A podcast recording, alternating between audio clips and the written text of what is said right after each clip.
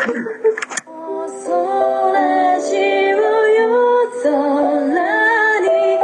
ラジオのモッチーですあやです。きえです。妄想ラジオも絶賛応援中の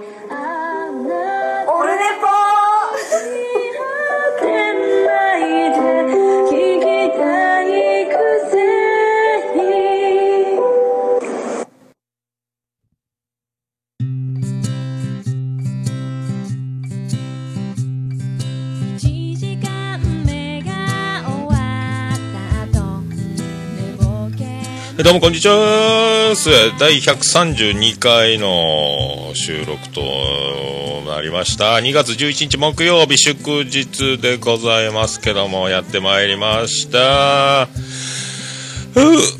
どうも村田秀夫です。村田秀夫です。うどんエースとえー村田秀夫ウエスト。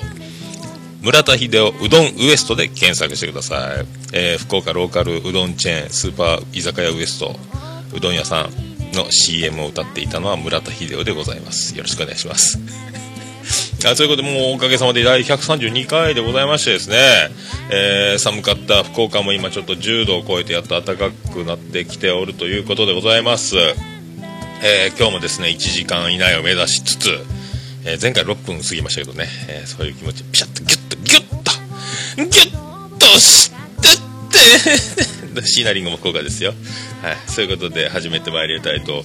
えっ、とですね、おかげさまをもちまして、あの、本当あの、行き当たりばったり思いつきで、あのね、あの、すべてを、なんすか、こう、流れるままに生きてまいりましたけども、えーまあ、このラジオ始めたきっかけもですね、あの高校時代からの親友でございまして、あのバンドも一緒にやってました、あのライブハウス CB の店長、あのチーナンドロケッツ、えードラムの川島さんオーナーのですね、あの、えーライブハウス CB の今店長もやっております。で、まあ、博多若手初老ナンバーワンドラマーですあの堤さんがですねあの結婚するということで、えー2013年ですかえーオファーいただきまして2014年の3月8日ですか3月9日ですか確か、え2013年やったけどって分かんないや。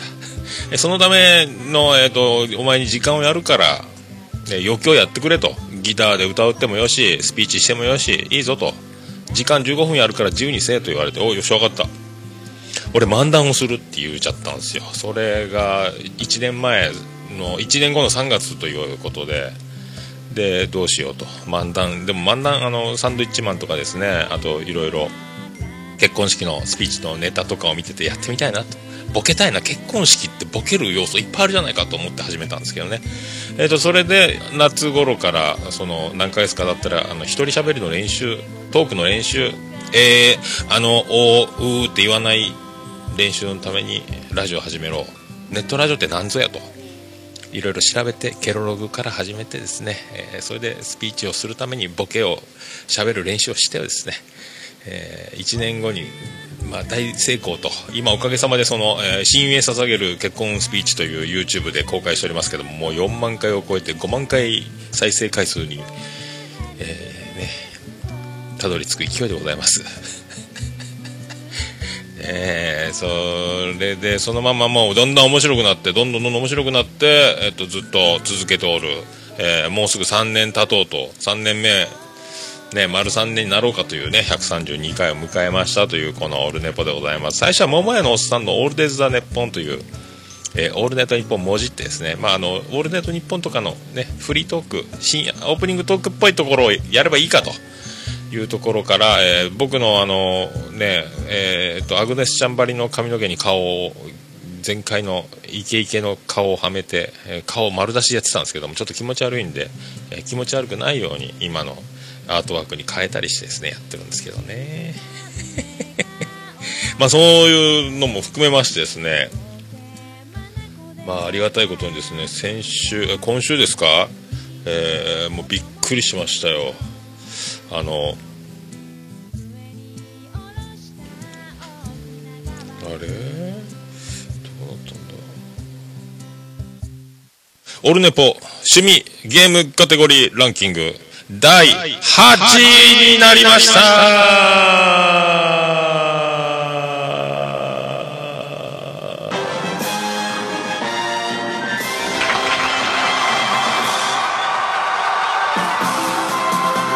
どうも徳光和夫です。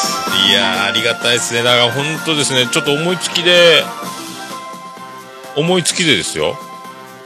まあ CM をえっ、とオルネポ総合ページの方に貼り出してですね。で1週間に1回、えー30秒バージョンと50秒バージョン2個えーこんなのあります。皆さんポッドキャストやってる方どんどん勝手に使ってくださいという、えっとあとそのページを開けば、えっといろいろリンクやらあと写真とかいろいろ全部使ってくださいという素材丸出しのページを作ってですね。えそれがこうそうしてあの名だたる番組のね人気番組のところで皆さんから、え CM を使っていただきですよ。えーなんかもうそれでおかげさんでこういうことになりましてついにあのー8位と来ましたね。えーチョモランマンの頂が見えましたよ。もうちょっとベースキャンプから、えー見上げてびっくりしました。もう鼻毛も凍るような世界でございますけどもよかったです。ありがとうございます。本当 CM 作ってよかったわ。ありがたいわ。助かったわ。これ思いついたもんやねもう。なんすかあのーひねり出すよりは思いつくという流れでやっておりますけども 本当他力本願が全てでございますね。ありがとうございます。いやー嬉しかったですね。はい、まあ、そういうことなんですよ、はい。ありがとうございました。やりましたね。まあで大体パッと出てパッと消えるというねランキング。まだ健在でまだなんかいたんですよ。さっきランキング見たら。30何位以下に。40位でしたっけ？いやーびっくりした。ありがたいなまあ。ありがとうございます。本当驚きの報告でございます。まあ、そういうことで、あの、前回の報告、えー報告じゃない、感想いただいております。えーオルネポ総合顧問、最高顧問豊作チェアマンでございます。アマンさんより前回の感想をいただいております。読んでまいりましょう。どれだ？あった。第131回楽しく聞かせていただきました。そろそろ選抜高校野球ですね。えーぜひ、ベスト4優勝校予想をお願いしますと。ありがとうございます。全然見てないな、そういえば。選抜。誰が、どこが出るんかな。福岡出てないですもんね。選抜はわからないね。大阪桐蔭出てるんですかね。大阪桐蔭が出てるんだったら大阪桐蔭でしょう。ね、一回悔しい思いするというのが、ね、ドラマチックですから。まあ、順当じゃないかと。まあ、あの、西谷監督がベビースターラーメンが好きすぎて、ベビースターラーメン自動で出てくる装置を作っていると。箱の中にバーッとベビースターラーメン丸裸でどんどん補充タンクに入れて、ボタンを押すと、えージャーッと、ウォーターサーバーのように、あの、ベビースターラーメンが出てきて、それを手に取ってガブッと食うと。で、阪神の藤波なんかもすごい箱単位で差し入れをすると。ね、で西谷監督どんどん太っているともうすごい太ってるともう最近ノックもしてくんないと皆さんあの選手の皆さんもあの、ね、西谷監督のノックが受けたいというもうなんとかちょっと痩せさせろじゃないかという、気持ちにもなってるそうなんですけどそんな大阪桐蔭勝つんじゃないですか、まあ、ちょっと PL がいろいろありますんでね。まあ、西谷監督、それとあの、えー土日祝日はとにかく全国の中学校の試合を見に行って、えーね、一学年20人少数精鋭の大阪桐蔭野球部を支えるために、まあ、とにかくスカウティングですよね、え選手を見て回ると。特に福岡の子とかが結構我慢強いいい子がいておすすめというらしいんですけどね。あのこの前全国制覇した時のキャプテンは、えー、と福岡の糸島郡島町の方だったという噂もありますね。確か俺同級生の友達の子供やないかとかいう話もあったような気がせんでもないです。ホークスジュニアかなんかの出身やったっすよね確かね。そんなのがゴロゴロいるという大阪桐蔭ねあるんじゃないですか。って思いましたよ、ね。ええーそれとですねあの我がオルネポ、えー世界芝目見聞録。ね。ビスマルクさんより LINE アットでいただいております。出てこんぞ。これなんか動かんね。動かんね。本当動かんわこれ。どうなってんだよ。出た、えー第131回聞きました。レストランの作法の話。興味深かったです。俺はモラルがない人嫌いです。自分じゃない家でも最低限マナーを守ってほしいですよね。接客の基本を教えてください。オルネポを日本語勉強中のチェコ人に教えました。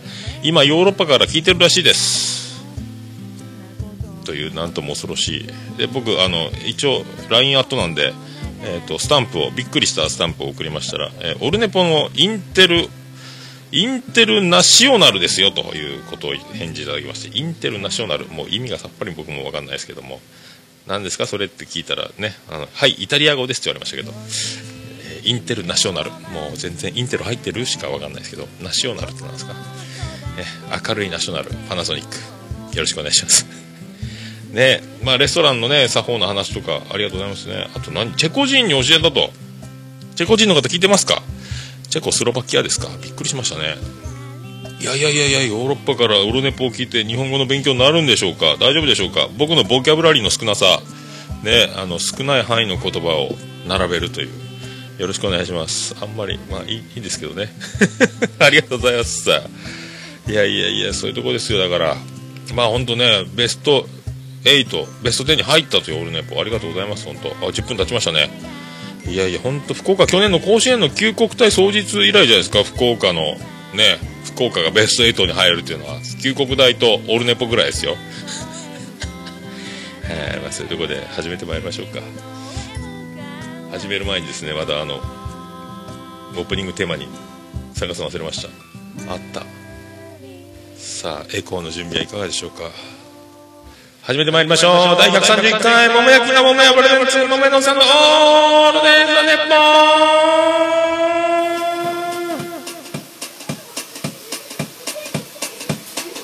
ンててて、てててて、ててて、てててて、ててて、ててて、ててて、ててて、福岡市東区前松原赤宮と交差点付近の桃焼きの店桃屋特設スタジオから今回もやっております2月11日の木曜日祝日でございます第132回桃屋のおっさんのオールデイズな日本世界一幸せポツカそれだぼたてとったてててはいててて本当ねびっくりですねたただもう今週はただただ驚いております本当ね8位になるだなんてびっくりしましたえー、あそんなところでね始めてまいりましょうか。ゆっくりです。これもうでも12分経ってますよ。大丈夫ですか僕。1時間経ちますか？1時間いけますかね？まあいいかねまあ皆さんねビッグニュース聞きました、えーバレンタインを前に国生さんよりメッセンジャー黒田と。破局報道出ましたよ。ねえどうしますバレンタイン前にもう歌えないじゃん今回明日は特別スペッタそれでは皆さんよろしくお願いいたします猫のしっぽも応援している桃屋のおっさんさんのポッドキャスト番組「オールデイズ・ザ・ネッポン」オルネポで検索して登録したら猫のしっぽと合わせてせーの次次回も聞いてくださいね。うん。いい感じで撮れたかな？取れたかな？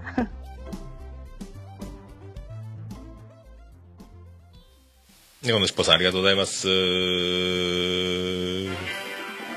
やいやいや。であのこの前ですね僕ね今週見たんですよ。さらば危ないでか。いやーおもろかったっすね。朝9時45分上映早起きしてきました。いつ行ったんだっけ？月曜日とかな火曜日やったかな。行きましたよあか。Wake up! 時の行くまま。いやもう懐かしいわなんやで。面白かったですね。まあ寝坊ギリギリだったんですよ。であの博多駅の駐輪場じゃないや千早駅。うちの最寄りの駅の駐輪場あれなんですよ。あの前はあのガッチャンと番号のところにあの番号のついたとこ車輪をガッチャンとはめて抜けなくすれば、えー、とそこの番号を帰りにあの販売機に券売機に番号入れれば100円です言われてたんですけどそのシステムが面倒くさくなったのか、えー、ともう入り口でお金を払って券を買ってから止めなさいと。いうシステムに変わってもう面倒くさいと。だからあの自動で有料を止めれるそのでっかい福岡市じゃない駐輪場がもう1個あって12時間100円と4時間100円のエリアがあって結構そこ人気なんですよ。でその12時間100円の駐輪スペースっていつもいっぱいなんですけどもああ今日もいっぱいかくそ時間ないのに止められんなというふうにその駐輪場見てたら4時間100円ガラガラなんですよ。4時間100円なもんでね。お買い物客は1時間無料なんですよ。お買い物用に多分やってるからですね。12時間も4時間も2つのエリア1時間は無料なんですけど、まあ、通勤に使ってるんだろうということでみんなバーッと。でよーっと見たら車輪をガッチャンとそのロックする溝の中に自転車の前輪をはめるんですけどもはめてないですよ。ガッチャンってローラーとローラーの中にあの前輪を突っ込むんですけどもずるして突っ込む手前であたかも有料の駐輪場にガッチャンとはめて止めてますよ風を装ってガッチャンとしてないチャリンコがいっぱい止まってるんですよ。福岡ずるいですね。100円をケチるかと。ずるいぞと。僕は止めたい。僕はお金を払って止めたいんですと。でそれをこの前見て発見してたんで何台もズルしてるから引っ張った抜けるっていうかもうそこにあの鍵かけたふりしてかけてないんですよ。ねだからチャリンコ移動しまして自分の止めまして ガッチャンとしてですね、えーで行ったんですよ。だからズルが多いから通報したいんですけどもまあ僕そこ危ないでか見に行かなきゃね急がなきゃいけないんで。で博多駅着いた時点で10分前上映。8時35分に着きました。9時35分。博多駅からキャナルシティまで走りました。あのねユナイテッドシネマのカードを持ってるんで1500円で見れるんでですね。博多駅の東宝シネマ系のやつだと高いんで満額払わないかんでね。走りました久々に。まあ危ないデカも走るんで僕も走ろうともう息ぜいぜい。間に合ったんですよ。まあよう考えたら上映時間から10分ぐらい CM 続きますからね。そんなに慌てんでもよかったんですけども。まあでも慌てましてですね。間に合って見たと。よかったですよ。本当よかったですよ。いやよかったな。最高やったです。本当面白かったです。本当面白かったですね。まあ言えないですけども。あれが見れたのはよかった。ね。あとあの柴田教育関係ないね。っていうのね。あれの斬新な出し方もありますんでそういうのもねもう本当見ものですよ。いやよかった面白かった。ちょっとね懐かしいというかなんか面白いねもうちょっと涙が出そうになったり泣いたかもしれませんけども。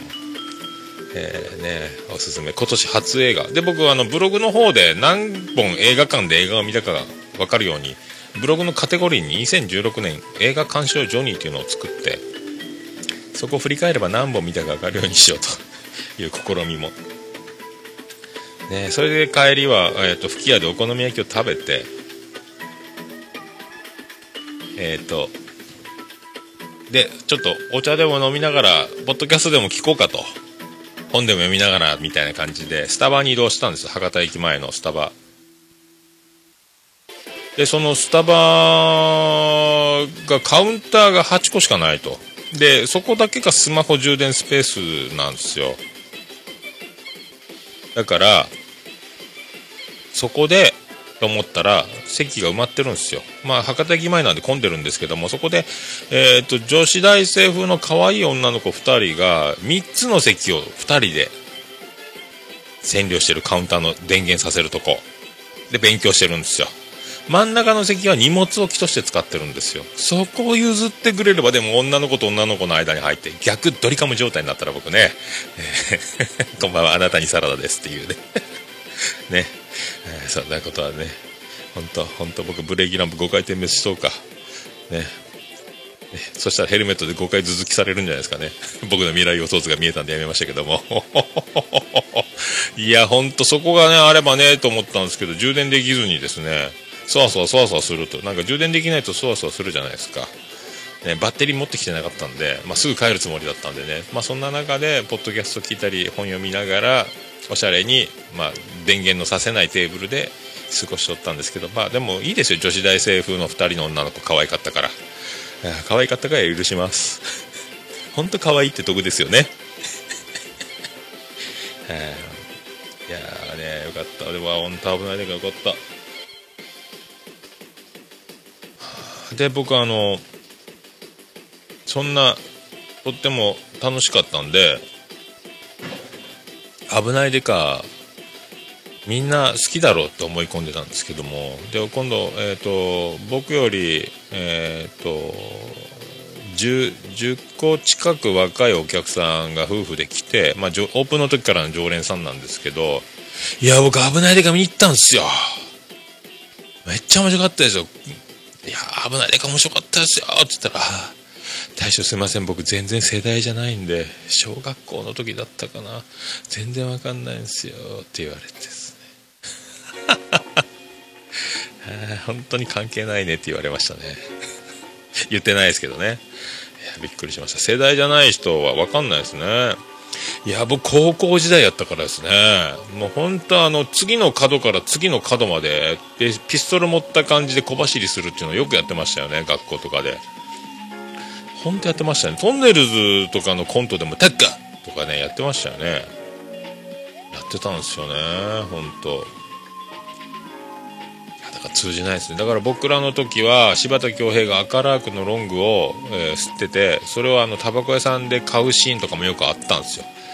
だからみんな真似して赤ラーク吸ってたんですよね。まあ時効ですけど。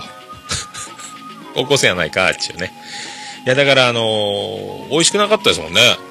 まあ、どっちかっつったら日本タバコの JT 系の方がまあ吸いやすくて美味しいんですけどかっこつけてやっぱねラッキーストライクとかラークとかちょっとね美味しくないけど箱がかっこいいみたいなねスピークラークとかいう CM がやってましたけどねヒゲの蓄えたおじさんがラークを吸うみたいなねもう今タバコの CM ねないですもんね。僕もタバコやめてもう何年経ちますか？67年経つんじゃないですかね。ねもう本当あの太太りすぎて大変になりましたけどよう考えたらね食べたものがえっ、と確実に栄養になる10日交換なんですよ。10日交換。パチンコで言うね、えー10円出たら10円分出るんじゃない？10日交換ですよね、えーピンハネなしなんですよ。タバコ吸うとピンハネタバコ吸ったら太らない痩せるっていうのはその栄養のピンハネですよね。怖いですよね。まああと女子の方が40代50代となってくるとタバコ吸ってる人と吸ってない人のそのガビガビ具合というかね全然違う。あと年男の人でもえらい白髪混じりで老けてるなとか思ってたらえらいタバコ吸ってたりする人は言うてる年実年齢と見た目のギャップがよくあるパターンとかね。まあまあありますよね。まあミュージシャンとか結構若いですけどね。いやでも結構そういうのありますよね。本当なんかそういう気がする。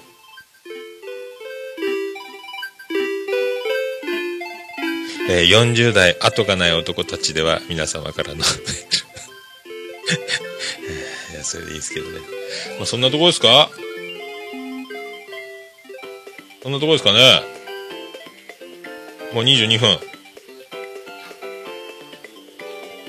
いやーまあそういうとこですよ皆さん。ねそんな曲をそんな曲をお届けしましょうか。ね。そんな曲。今日はですね、えーイントロなしのドーンって始まる曲。なもんでね。えー皆さん曲の途中途中でいろいろ出てきますんでご唱和いただきたいと。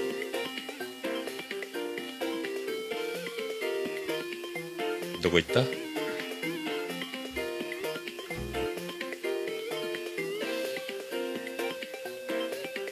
ご唱和行きたいね。みんなでジョニー言いましょう。ね。ジョニーのご唱和をいただきたい感じでございますよ。はい、行きましょうか。イントロなしでいきますよ。ビアンコネロでいつかのように。気づけばいつもの箱の中かなか出番はないみたい。釣れないなジョニー。飛び出してみたい。意気込みだけはすごかったけど。気づけばいつもの箱の中。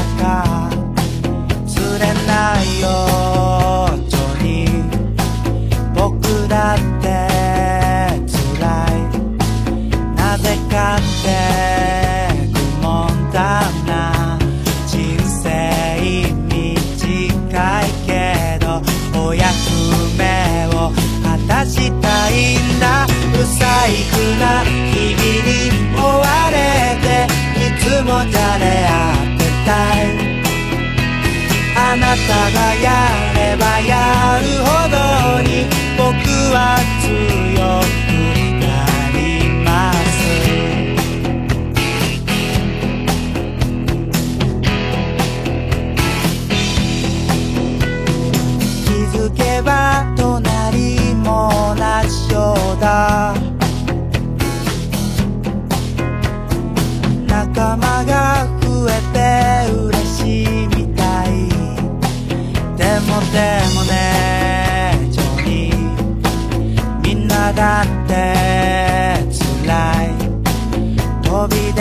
やらなきゃ人生短いけど運命全うしたいんだ。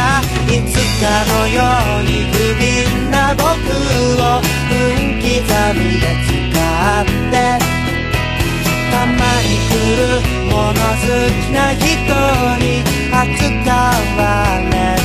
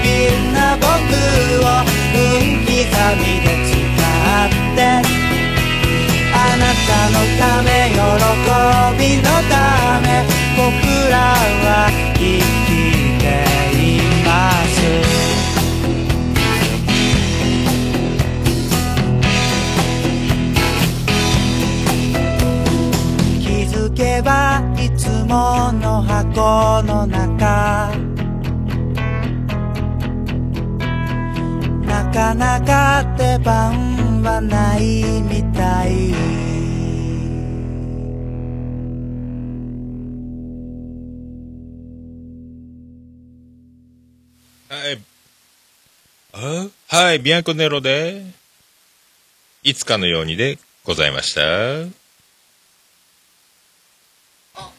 るねぽあれ大丈夫ですか今の。えー、あれなんかちょっと、あれあれボリボリュームボリューム大丈夫これ。大丈夫間違ったなんかしたなんかしたなんかしたいや、いや、行こう。ポッドキャスト実践達成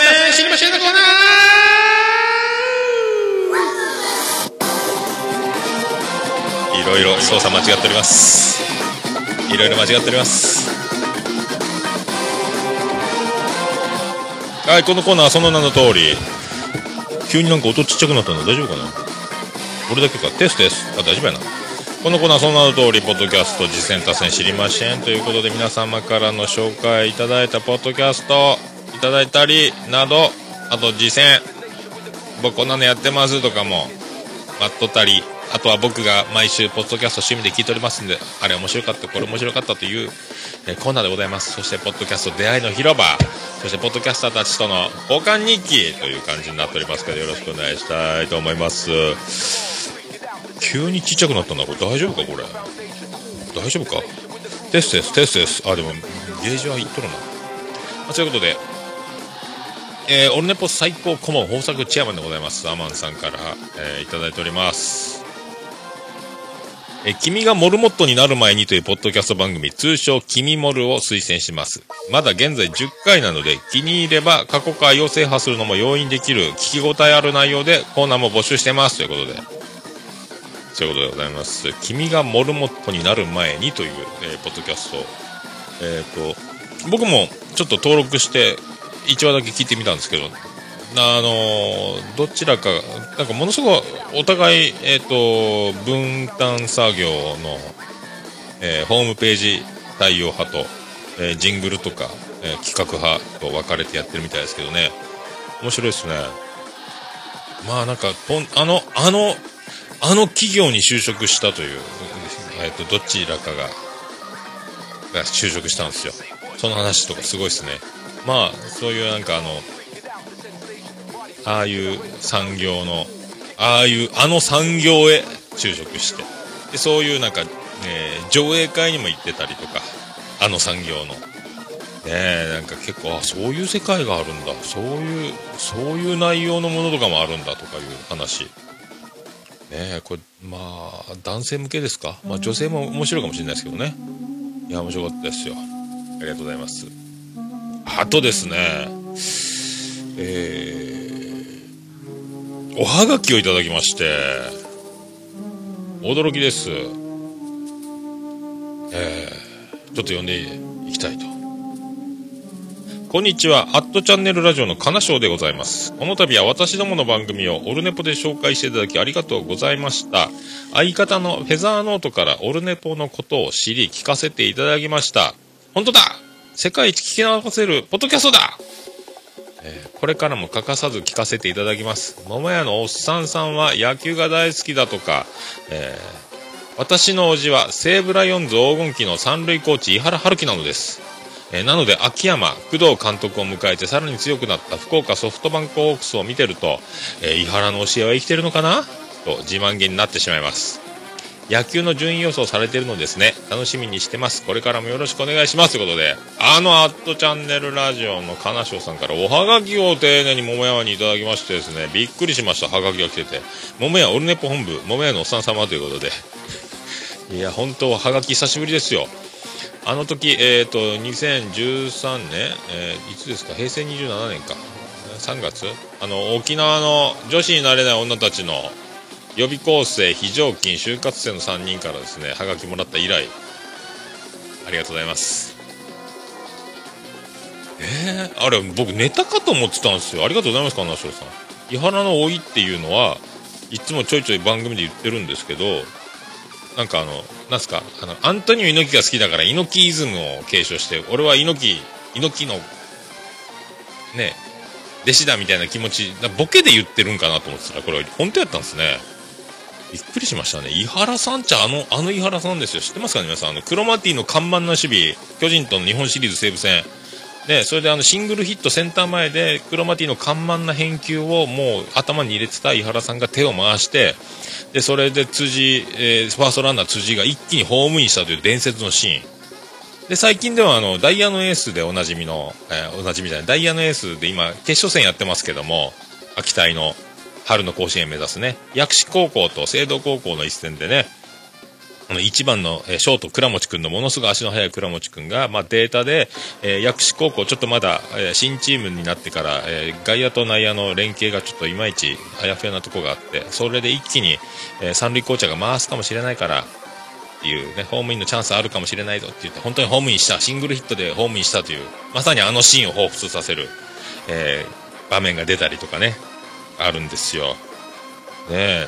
えー、と井原さんといえばですね、えー西武監督時代ですか？三塁コーチャーでからあのサインを出すという、えー斬新なあの大木監督がオールスターでやってた時バージョンですか？違いますかね？オール大木さんもやってましたよね確かシーズン中もね。とかね。であのーこの前最後西武の監督時代をちょっと,、えー、と選手にもうビビらせすぎてしまったという途中で責任を取ってお休みもありましたけどもあとあのねノムさんと、えー場外乱闘じゃないけどマスコミを通じて戦ったりとかなかなか面白いねすごいねあの井原さんのすごいなでもそれは体脂肪5%ですよね、彼女さん。ありがとうございます、本当いやー、驚いたなーなんか僕もちょっとあの、プロ野球に近づいた気が。全然関係ないですけど、ありがとうございます、なんか。よかったわ。これ、まあ、僕ペナントレース予想、そろそろね、キャンプの状況とかオープン戦見ながら出していきたいと思いますけどね。もうね、えー DNA は田村の肉離れとか、いろいろありますしね。ね、そういうのも見て、予想してきた。ありがとうございます。いやー、驚いた。本当に甥っ子だったんですね。あそんなことあるんですね。ありがとうございます。ありがとうございます。えっ、と、僕聞いてきたやつですけどね。えー、音亀第110 190回。びっくりしました。これ CM 使っていただきました。音亀さんでもありがとうございます。これもう本当他力本願大、大、えー炸裂という。ありがとうございます。本当ね。まさか音亀さんでも使っていただけるとは。でもあのね、ふもさんも、はるさんも、なんか聞いていただいてるみたいで、俺ね、こうびっくりしました。そんなことあるんすね。驚きました。で、なんかあの、ふもさん、魚のビジュアルが苦手らしいんで、魚の目とかがギョロって、いうの嫌らしいんですよ。ね。魚だけにギョロなんですかね。ギョギョギョなんですかね。ねいつかさかなクンをゲストに迎えてですね、音亀をやっていただきたいなと。ね、魚好きになるかもしれませんからね。あとなんかあれですか、脱メルヘンな嫁という形、メルヘンな嫁ふもことっていう細工書の、えー触れ込みがちょっとなんか、なくなりつつあるみたいですよ。ねえ。で、あのーびっくり、こんなビッグな後ろ盾ではないですよ、音亀さん。ありがとうございます、本当ね。ふもさんも聞ける。オルネポは聞けるって言ってましたね。ありがとうございますね、本当ね。聞けるって言ってましたね。そういうメルヘン、脱メルヘンも兼ねてですね、ちょっとオールネポにあの、ふもさんのボイスで、あの、ブリッジをですね、いただけたら、その収録中、音亀収録中の中で、あの、一言セリフを言っていただければ、そこだけ僕が抜き取って、使うみたいなね。あの、言ってほしいセリフがあるんですよね。あの、スケバンデカがあの、ヨーヨーで敵を蹴散らしてやっつけた後、みたいな感じとかね。あとはこう、セーラー服と機関銃じゃない、機関銃じゃないですけど、マシンガンぶっ放した後とかでもいいんですけど、そういう体でですね、えー敵を蹴散らした後に一言、あのー敵を、片足、敵の、倒れた敵に足を乗っけて、一言、言うセリフみたいな感じで言ってほしいんですけども、あの、こんな感じ、こんな感じ。オルネポ悪くないわよみたいなやつ言ってほしいですね。オルネポ悪くないわよみたいな感じで。オルネポ悪くないわよみたいな感じで、あの、ふもさんに言っていただければ、そこはあの、オルネポのブリッジで使いたいなと思ってるんですけど、ちょっと低めで強めのね、あの、こう、いつものキャラじゃない感じで、ね、本当はもう、こう、みんなをぶぶちのめした後に一言言う感じでね。あとこう、拳銃から煙が出てるとこをふってやった後に言う感じね。オルネポ悪くないわよ。みたいな感じをいただければブリッジに使いたいなと。えーよろしくお願いします。ねありがとうね。あらマイク大丈夫今？あ、今度は、えよありがとうございます。えー、テステス、テステス。大丈夫か？大丈夫か？大丈夫か？えっ、と、同点ネット見ました。聞きましたね。なんか今回、大好きな女優ということで、発表がありましたね。前田美バリ。前田美バリで検索というね。えー名前ちょっと書いてますけども。えーソフトな布団でマントというレーベルからですね、一度引退して2010年、12年に、なんかね、復活したらしいですね。なんか前回言ってた第一声皆さん聞いたですかねこれすごいね。そういうのも繋がってる。まあでも60分いいと思いますよ、60分ね。今回はみ出てましたけどね。ね、お互いもっとちょうだいっていう感じで終わるのが60分収録の醍醐味という思う派なんですけど、僕ね。あの、パルさんはもう全部出し切ってお腹いっぱい完全燃焼という形をね、やるパターン。ね。僕はもうだんだん締まってくんじゃないかなと思うんですけどね。ギュッとやったらギュッとね。まあそういうことで。まあ本当ね、パル内藤という男が僕的にはもうこれ、皆さんも、まあもうですね、まあこれ周知の事実だと思いますけどね、本当一人喋りの、この男こそ最高峰じゃないかと。えー私生活全部込み込みでね。これ、すごいっすよ、この人ね、ほんとね。いろいろ面白いですから、この人。はい、ということです。あと、見えないラジオ、10の17回、169回、久々アイドルに行った話、プラス、もやしチャレンジのお知らせということで、もやしさんのエビ中にまつわる話とかですね、あと、ピアノマンの相づちですよね、このエビ中の話をしているもやしさんに対して、ああ、おう、うん、そうですか、みたいな感じでずっとトーンが面白いんですよね、この、ね。このピアノマンの相づちが必見ですよ、もやさんの話に対してね。って思ってたら、そそのキーワードいいなと思ってたら、もやしチャレンジのお知らせで、そういうキーワードだけで、えーずっと、もやしさんにもやしチャレンジ、ロボット相づちみたいな、ね、サンプリングした声だけで相づちして、もやしさんにバレないかっていうのをやるらしいっすよ。あそういう布石を、なんか、伏線張ってたんですかねそういう相づちをその回でやって。かな僕は思ったりしましたけどね、面白いっすよね、ほんとね。あと、秘密基地全員集合第49回。かなり今更感のある年末年始の過ごし方とか、プレイしたゲームとかっていう回で、結構だから、ジンタさんとかも夫婦でアニメとかゲームとかしたりするんですね。素敵ですね。僕全然ゲームしないんで、一緒にアニメもドラマも見ないですけど、あそういう夫婦の形、ありだと思いますね。そういえば、おとがめのね、春さん、ふもさん夫妻もゲームのこととか言ったりしてるんで、まあ、こういう、ね、うちと真逆的なこういう夫婦の形っていうのが、これから、やっぱ、これが一番ね、成功の秘訣というか、うまくいきますよといういい指標になるのかと。皆さん、こういう夫婦を目指すべきじゃないかと思うわけでございますよ。ええあとそう、あの、えーそれと、アットチャンネルラジオ第6回ということで、えー龍が如かなく、フェザーが如く、剣山という回、2時間やってましたね。すごかったですね。収録は3時間ぐらいやって、編集10時間ぐらいやるらしいですよ。大丈夫ですか、これ？ねえ、金賞さん。息切れしないようにしてください。タンザニアのイカンガーっていう前マラソンランナーがいてですね、あのー福岡国際マラソンでずっと折り返し、えー東区海の中道を折り返してもずっと独走で1位やったけど最後瀬古にロケットスパートされて抜かれて優勝を逃すというね、えーそういう、あの、イカンガー状態になる、ね、あとはもうペースを守って、ね、瀬古状態で行った方がいいじゃないかという。ね、もう僕はあの、あの、いろいろ考えたり、こう、ひねり出せないタイプなんで、思いつき思いつきでしかやらないですけどもね、僕はもう毎日、毎日でもできること。っていう感じでしか収録しないんでね、まあ、全然タイプ違いますけど、本当あの、長く、えー延命、延命じゃないですけどね、ね、もうちょっと物足りないなぐらいで、えやめる、この、早く次やりたいなぐらいが、ね、本当長生きできるんじゃないかと。短命で駆け抜けるのもまあいいですけども、伝説になっちゃいますからね。まあね。ええあと、カナスポ好調ですね。あと、清原の記録いっぱい出てましたけど、すごいですね。ええほんとすごいっすよ。あとなんか、オールネポをまた紹介していただきまして、キーワードまで、びっくりしました。本当ありがとうございます、本当あと、出ました。アットチャンネルスタジオとかもやってましたよ。笑福亭かな賞という、えーね、落語の真打ちが出てきますけども、すごいですね。笑福亭感がすごかったですね。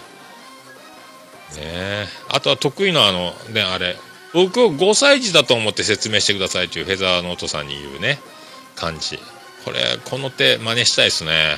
わかりやすく説明するのね。いいっすよね、この技。この技をちょっと皆さん、僕を5歳児だと思って説明してくださいっていう技。これ使えると思います。あと、フェザーノートさんの名前の由来をね、語るというのがありましたけど、ね。あと何ですか、ちょっと名前が長いから嫌だっていうのもありましたけどね。意見が出てて、フェザーノートさんをメザニューみたいに、フェザノーって言ったらどうですか？ね。そしたら、とつけろやって突っ込まれそうですけどね。一文字抜いただけはないかい。フェザーノートでフェザーノーはないやろーっていう、なんか言われる。まあ、フルネームでね、志村けんとか、有名な人で高倉健とか、いろいろフルネームで呼ばれる人いるじゃないですか。だからフェザーノートさんはフェザーノートさんでいいんじゃないかと思ったりしますけどね。フルネーム感を定着するのを目指したらいいんじゃないですか、常にね。まあ、ありがとうございます、本当ね。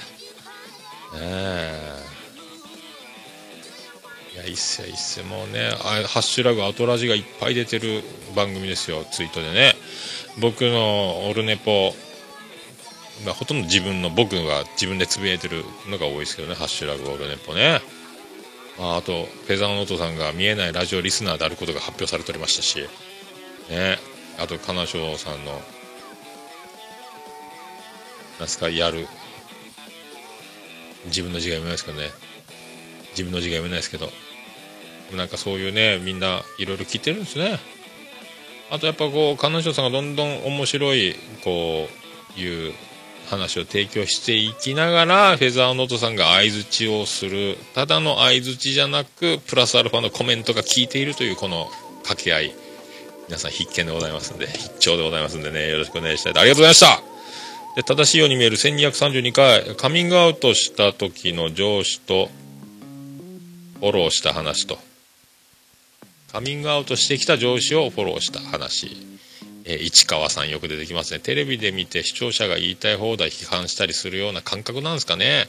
できない上司をみんながなんか。でもねそういうのはやっぱ良くないっていう話だったんです。僕もそう思います。なんかツイッターが炎上する時みたいな話にまあ似てるね。みんなで指さして。っていうね。まあもう周りをねまあでもそういう時代っちゃ時代かもしれないですけどまあね。関係ない人までをこう一緒にバカにするみたいな。あの和田アキ子の腰巾着しくじり先生で出てた吉村さんみたいな感じになるんですかね。ね自分が和田アキ子になったつもりになるみたいなね。関係ないかな、あ、あとジョイラジ34回ジョイねえ。すごいですね。高校生でダイビングに今度旅行行くみたいな話もしてましたし水森さん。すごいね。そんな高校時代かすげえな。もう自分の高校時代考えたらもうコピーバンドとばばっかりやっててイカ天ブームねアマチュアバンドブームやったんで本当コピーバンドやってボーイのコピーやらやりつつジギーのコピーやらやりつつバイトばっかしてましたね。ね。えあと晴天君アマチュア無線を持ってるらしいですね免許。今度オツヨン取るって言ってましたね危険物のね。すごいな。あとなんかベルリンの壁が小さいんだよって話。僕ベルリンの壁って万里の長城みたいにずっと国境つながってる壁だと思ってましたけどそんなことを高校生のねこの頭のいい人たちに教えてもらいました。僕44歳に今年になりますけども。でジョイとジョインの2部構成のジョイラジで、えー初等教育とかその他いろいろどこかの国を、ね、世界を、ね、どうかこの国をお願いしたいと。いろいろこうねこの国の教育やらいろんなことに対してねその意見を。まあ選挙権がないというその立場だから言わせていただきますけどということでまあ言ってましたけどね。いや本当こう優秀な人たちがこの国をなんとかねここにも僕の他力本願出てますけどもう僕はあのねあの人を攻撃したり人を傷つけたり殴ったり、えー文句ばっかり言うたりということをしないことぐらいしかできませんので。もう自分の周りを平和にすることでも難しいですからね。もう頑張っていきたいと思います。ありがとうございました。えー、と正しいように見える1233回玉ねぎ不溶接、えーヨドバシカメラへご立腹の話と英会英語話すやつっていう話。まあ、電気屋の大きいところで結構今ねあの店員さんじゃなくてメーカーの人がジャンパー着て洗濯機のとこに立ってたりとかねそのメーカーを送り込んでますもんね。多分従業員の商品説明めんどくさいからメーカーお前らで用意してそこの商品の前立っとけよみたいな話なんでしょうけどねそういうので誰に聞いていいかわからんっていう話もありましたねなんか質問したり店の場所を教えてもらいたい時に売り場とかねそういう話ですね。まあ、これ、正しげさん面白かったですよ。これね、話。これ、ブックカフェで英語を話す人の話とか面白かったですよ。めっちゃ笑いました。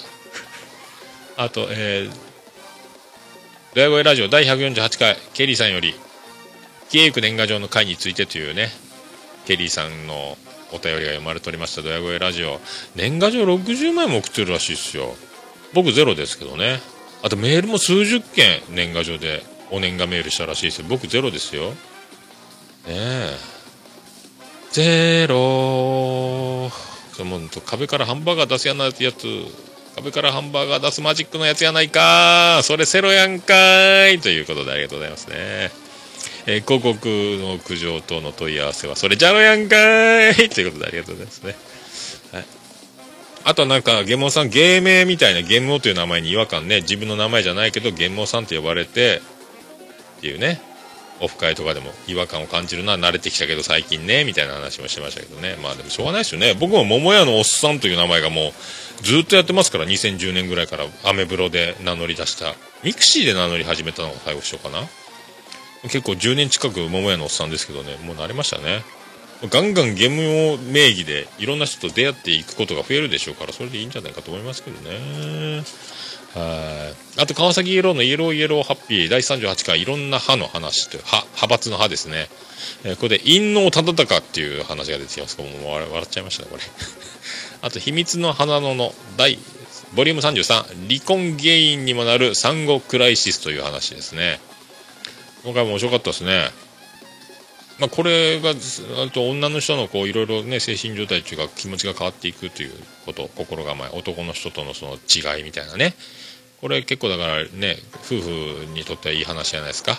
そしてあの中近東番外地8丁目ということでここであのねえーついにあのゲステルさんゲスの極みじゃないですけど極みじゃないですけどゲステルさんが登場するという面白い回。もうしっかりした発言がこう響いたりするんですよこのゲステルさんの発言が。なかなか面白いんですけどもこれと「秘密の花園と」えーこれ33回ボリューム33とこれセットで聞くととってもいいんじゃないですか。こういろいろ夫婦関係のそのねいろいろそういう問題に関してねちょうど話が似てたんで。繋がってるなと思ったんですけどね。あと妄想ラジオ第100回再びアメリカからサエコさんがやってきたっていう話ね。もう人は誰しも一本は良い良い映画を作れる撮れる。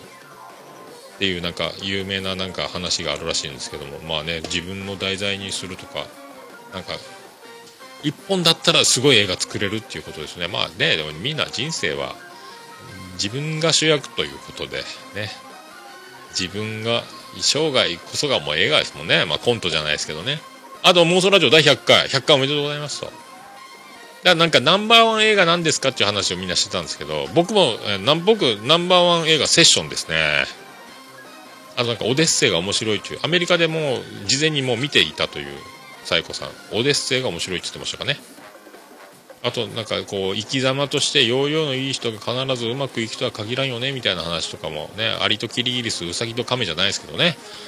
ほんと1日1歩3日で3歩3歩進んで5下がるマイナスやないかいっていう人生もいいんじゃないかと僕は思ってますけどね。僕の生き様的にもそんな気がしました。ね。あとなんか人生机の上は脳みそと一緒だみたいな。だから机の上は片付けろ。散らかってると脳みそも散らかってる。脳みそはだからなるべくいろんな、えー期限を迫るものを後回しにしてあれもこれもって抱えながら生きてるとそっちに脳みそが、えーエネルギー吸い取られて結構さばけんよと。いつもどんどんどんどんもう前倒しで終わらしていっていつも脳みそも机もすっきりした方がいいみたいな感じだったですかね。いい話だなと思いましたね。あと声だけで声だけで痙攣58痙攣目冠城銀次さん野良尾さんブラズーカさんからのメッセージ。増田の息子の名前を決めると御朱印集めと痙攣辞典ということでこ名前ねいろいろ名前大喜利みたいになってましたね。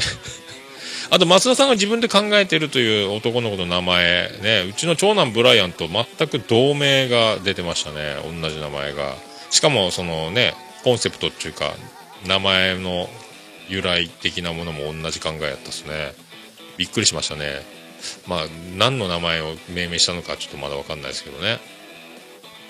びっくりしました。あと今回の痙攣ワードこれもすごかったですね。いやいやいやいやほんと。まあ53分。53分でございますよ。いやいやいやいやいやいや。まあそんなこんなでございます。皆さんありがとうございました。なんかちょっとね慌てて1時間に収めようというこの僕の感じがあれですか？ちょっと早口になってる感じがありますけども。落ち着かないかんですね。慌てくさっとっすね。まあそんなことも含めつつですね。えーっとこれでいきましょう。皆さん何かおすすめポッドキャストとございましたらえー、とメールいただければと思います。えー、とこちらの、えーブログのホームとこの、えー、と記事にもありますメールフォームで送っていただくか、えメールアドレスは桃屋のおっさんアットマークオルネポドットコム桃屋のおっさんアットマークオルネポドットコムでございます。あと LINE アットもあります。えー、Twitter、DM でも OK です。よろしくお願いしたいと思います。あと、おはがきでも、あの、お送りいただけます。桃屋の方に直接送っていただきたいと思うわけでございます。郵便番号813-0042、福岡市東区前松原2の11の11、桃焼きの店、桃屋まで。よろしくお願いいたします。ゲロン時の行くまま。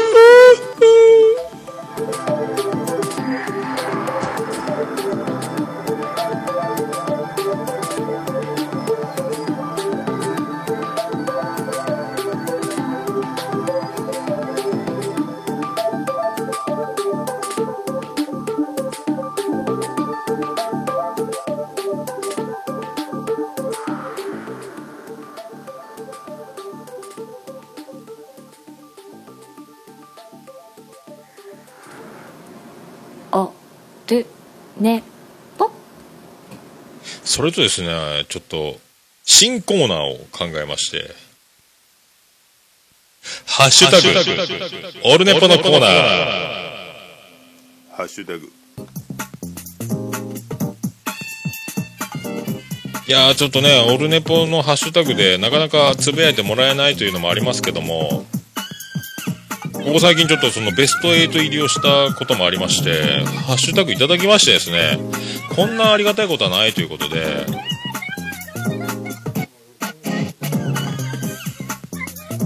読んじゃおうということになりまして、まあ、まとめてね、やるときもあろうし、ないときはないで、ないでしょうけども、一応紹介していこうかなと思いまして、ああ、じゃあ発表します。ツイッターでハッシュタグカタカナでオルネポというのでつぶやきをいただいた、方の発表。え5日前ですね、いただきました。カッセルさん、あっとこんばんみからいただきましたですね。ポッドキャストオルネポ131回拝聴うちは73年生まれなので、桃屋さんの一つ下ですね、と。えースマップだと稲垣吾郎世代ですということでいただきました。ありがとうございます。それと、袋とじラジオ諏訪さんからいただきました。えー4日前ですね。これいただきました。今日は午前からガス抜けラジオとオルネポ聞きながら仕事、やっぱ面白いなということでいただきました。ありがとうございます。ガス抜けラジオと並べていただけるだけでちょっとちびれますけども。恐ろしい話でございます。ありがとうございます。本当ね、もう本当僕の中で、ポッドキャスト四天王の一つですよ。ガス抜けラジオ。めっちゃ面白いですからね。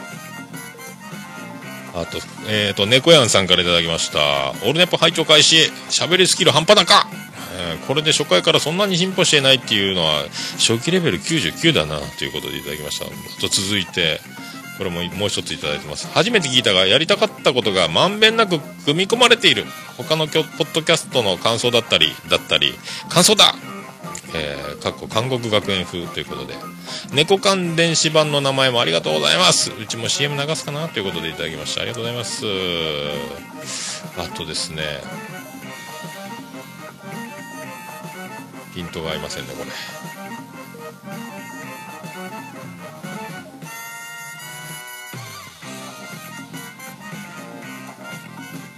おおジンさんからいただきました。アットチャンネルラジオを聞いてすげえ気になっていたオルネポの、オルネポの第131回を拝聴しました。すげえ面白かったです。あと聞きやすいラジオでした。次の配信が楽しみです。ということでいただきました。うわ、ありがとうございます。こんなにハッシュタグいかいただけるとは思いませんでしたね。なんか、ハッシュタグでオルネポってつぶやいてもらったらありがたいなって、ずっと思ってたんですけども、こんなに1週間で来ることがあったということでありがとうございます。本当ね。まああのね、猫やんさんっていうのは猫缶電子版でおなじみの猫やんさんですけども、まあ同じ一人喋りをやってる方なんですけどね、まさかまさかこう、やりたいことの理想形がオルネポであるということは、まずいんじゃないですか。本当ありがとうございます、本当。よろしくお願いしますと。ね、あと、袋とじラジオの諏訪さんもね、一人喋りじゃないですけど、独特の空気感でやってる面白い。ね。ラジオですし。カッセルさんもね中近東ラジオおなじみのカッセルさんなんでね。ありがとうございます。本当ジンさんもはじめましてありがとうございます。うわこういうことで皆さんなんかね「ハッシュタグオルネポ」つぶやいていただければ発表しちゃいたいなーって思う次第でございますよ。以上「ハッシュタグ。オルネポのコーナーでございました。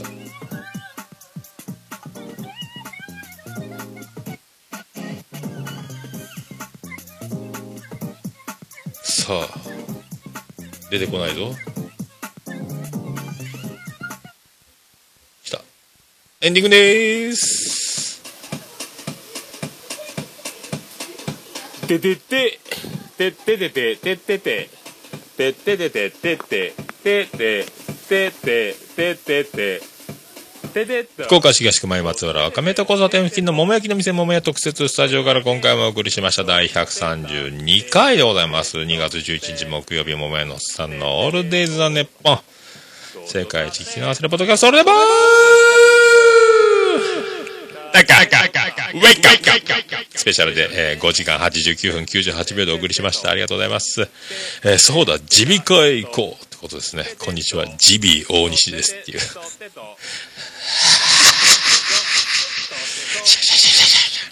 いや、ちょっともう、明日18度ぐらい上がるらしいんですよね。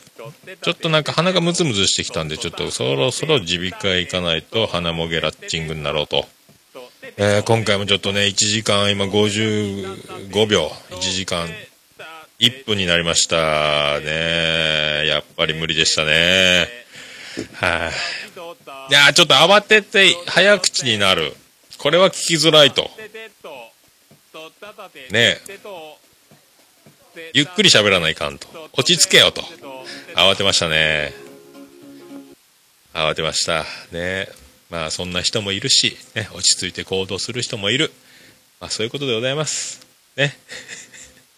えー皆さんそんなね、えー地球を宇宙から見た時に綺麗な星、ね、あと飛行機から自分の街を見下ろした時に、あんな、あんな中に一人の人間がちっちゃいもんだと思う。あんな中であちゃこちゃやってんのかと。俺ってちっぽけだなと。まあ思う人もおればね、この国を、えー天下取るぞと、え意気込んでる人もおるかもしれないですしね。まあいろいろ、いろいろですよ。まあそんな感じの、えーオルネポエンディングテーマでございます。ね皆さん。そんな曲。バーディーで。星の下、星の上。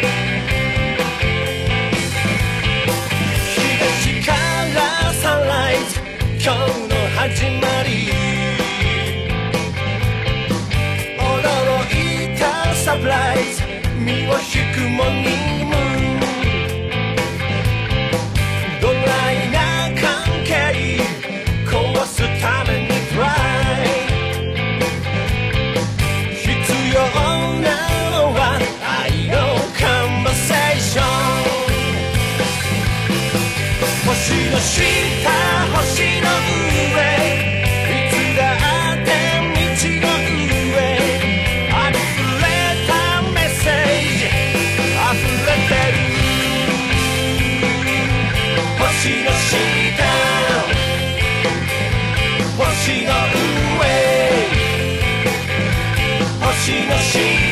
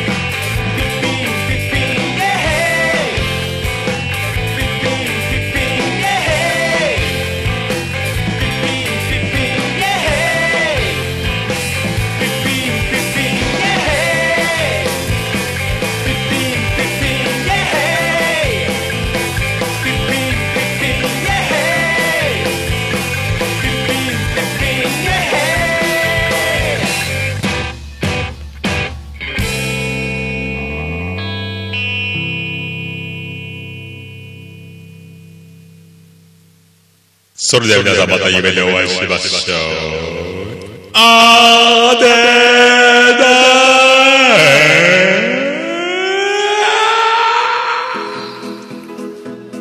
福岡市東区若宮と交差点付近から全世界中へお届け。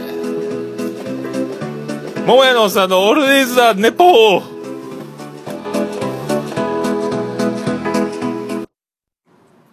世界一聞き流せるポッドキャストオルネポ。